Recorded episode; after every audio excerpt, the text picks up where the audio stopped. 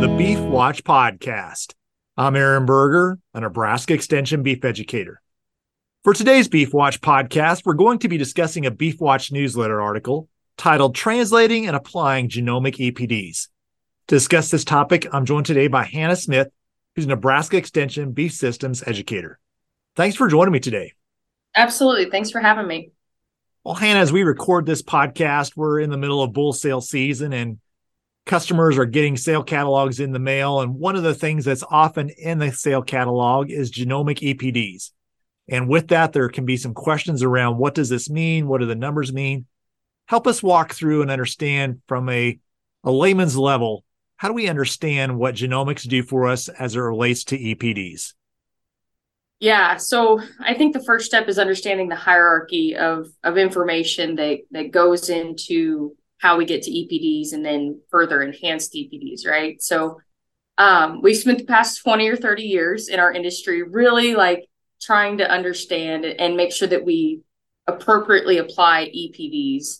And so that's been harped on us for a really long time, and such a phenomenal tool, and the amount of data and science behind that has advanced our opportunities to work towards breeding objectives so quickly. But then on top of that, we now have this DNA technology that's a part of the industry. And what that looks like is, you take a sample off of a calf, and that can look like a hair sample, a blood sample, or even like an ear punch, which is a tissue sample. And then we're able to look at the markers that occur in that animal's DNA. And so what is the true combination? And let's step back of, whenever we were working on just EPDs, we were having to assume a 50% contribution from the dam and a 50% contribution from the sire.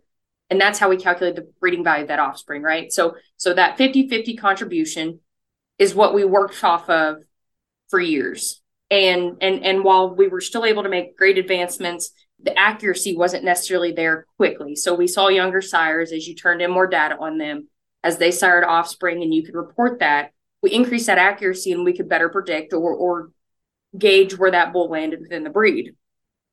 Well, now, as we see these different DNA combinations that we get from our different genomic samples, we can see how those alleles, which are the genetic material, how do those come together in each animal? There's millions of variations that can occur whenever you mate two animals, right? So put them together, how does that DNA start to form and come together and tie into what's going to create this offspring?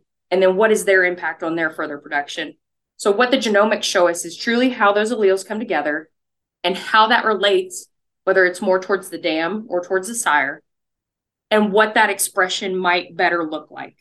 It's increasing the accuracy of our prediction of what the expression is going to look like based on how that animal relates to sire and dam.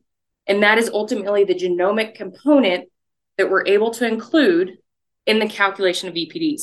So that's how you get to genomically enhanced EPDs and not just your basic expected progeny differences, right? So now we've got this improved opportunity to know or predict how this animal's offspring is going to perform or how they'll impact their 50% contribution to that genetic material. And so we're able to enhance accuracies and get to a true valuation faster of a breeding value. And so that way, whenever we're selecting for those breeding objectives, we've got a little bit better idea and we're increasing our advantage there. A good example, pick an EPD that has a lot of data behind it. So one of the highest amounts of data in most breeds is going to be birth weight, right?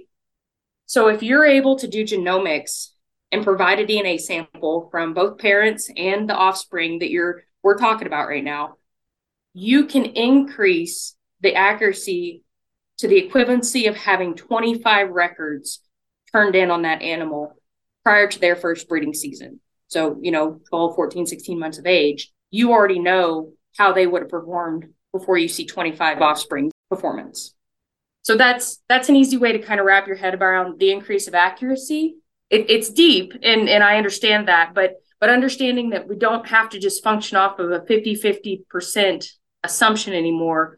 We can get to what we want to get to a lot faster, and there's increased value behind some of those numbers that we see in those genomically enhanced EPDs. So as we think about this, obviously the the bull is still getting 50% of its genetic material from its sire or dam. But what I hear you saying, Hannah, is that now we have a better understanding of how the alleles combine. And based on that, you know, is the alleles more like the sire or more like the dam? And then from that, we can start to be more specific around what is that animal's true breeding value. So we've narrowed up the range of what could happen in terms of what we looked at in the past. If I bought a bull, there can be a fair amount of variation in what his offspring may actually be. On the average, we would expect something, but his true breeding value might be higher or lower than that. Now we've really tightened up the window by having this genetic information allows us to be more accurate in knowing what his true breeding value is without having to get a lot of progeny. Exactly. And in a good way, I guess a baseline way to look at it, let's use calving use EPD. So that's a great one because we can see those numbers move. We watch those numbers move in every breed. Every time that, you know, you see the next hot heifer bull hit the market. All right, so here's where his calving ease started at plus 12, and we're going to run with that, and we're going to put him on a bunch of heifers, and we're going to see what happens. And you get through, you know, your first season, and that calving ease EPDs might drop to a plus 10. And then we get more records put in on him, and he might drop to a plus 8. And then by the time it's all said and done, we're looking at a bull with a CED of plus 5 or 6, and we started at plus 12. But it took us some time to get there. And that is just based on non-genomically enhanced EPDs, right? So we still got there, but it's going to take a little extra time, and we've got to see the performance out of them. Whereas opposed to those genomically enhanced EPDs, we might be able to start that bull out at a plus 8, and we never even thought to put him on a set of heifers, depending on what your cow set is. And so we've already gotten there quicker, and so we're able to make sure that we're getting towards those breeding objectives. We're evaluating our use of resources better, honestly, like.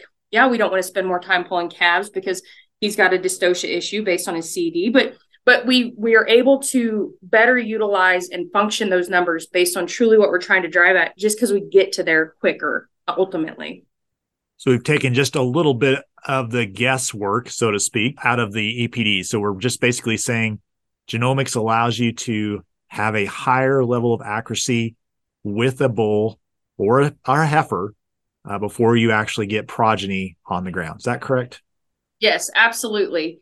And there's some, you bring up a point in talking about just like raw genomics versus genomically enhanced EPDs. And that's a division. And I think there are two tools that can be used, but I think that we need to make sure that we understand that there's a difference between raw genomics, which is a 1 to 100% ranking within a breed, right? And then there's genomically enhanced EPDs. And that's incorporating some of those numbers into an already established EPD data set. So it's enhancing them, not replacing our selection criteria that we've already been selecting off of. Great tools, just making sure we're applying them where we need to see them applied. Well, Hannah, anything else on this topic you want to highlight today? No, I just encourage you that if you've had a chance, go visit the article. It's from the February edition of the Beef Watch. Dive in there. There's a good example of a set of twin calves in there that out of the same dam and sire and what the results of their genomic EPDs are. It's a good conversation to have, especially during bull sale season, because this is when we're all thinking about it, right? This is how what's fresh in our minds and how we can make sure that we're advancing towards our breeding objectives as quickly as we can and with the most efficient use of our resources. Thanks again for joining me today.